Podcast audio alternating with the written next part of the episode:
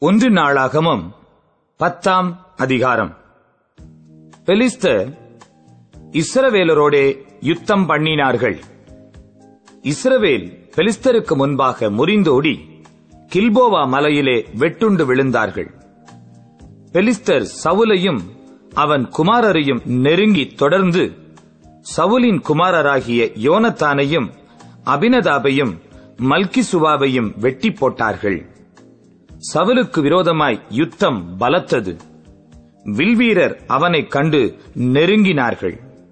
அப்பொழுது சவுல் வில்வீரருக்கு மிகவும் பயப்பட்டு தன் ஆயுததாரியை நோக்கி அந்த விருத்த சேதனம் இல்லாதவர்கள் வந்து என்னை அவமானப்படுத்தாதபடிக்கு நீ உன் பட்டயத்தை உருவி என்னை குத்திப் போடு என்றான்.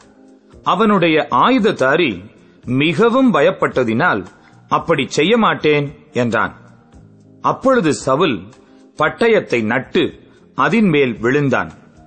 சவுல் செத்துப் போனதை அவன் ஆயுததாரி கண்டபோது அவனும் பட்டயத்தின் மேல் விழுந்து செத்துப் போனான்.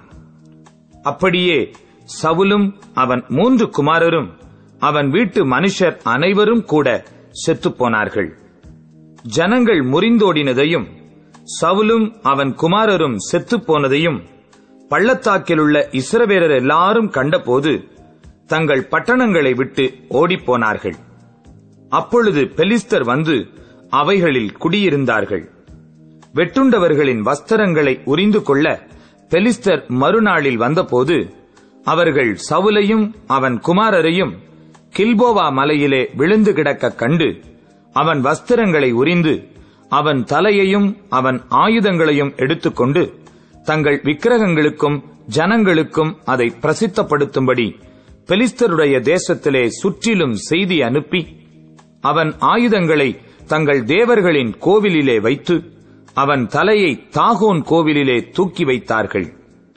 பெலிஸ்தர் சவுலுக்கு செய்த எல்லாவற்றையும் கீழையா தேசத்து யாபேஸ் பட்டணத்தார் யாவரும் கேட்டபோது பராக்கிரமசாலிகள் எல்லாரும் எழுந்து போய் சவுலின் உடலையும் அவன் குமாரரின் உடல்களையும் எடுத்து யாபேசுக்கு கொண்டு வந்து அவர்கள் எலும்புகளை யாபேசில் இருக்கிற ஒரு கர்வாலி மரத்தின் கீழ் அடக்கம் பண்ணி ஏழு நாள் உபவாசம் பண்ணினார்கள்.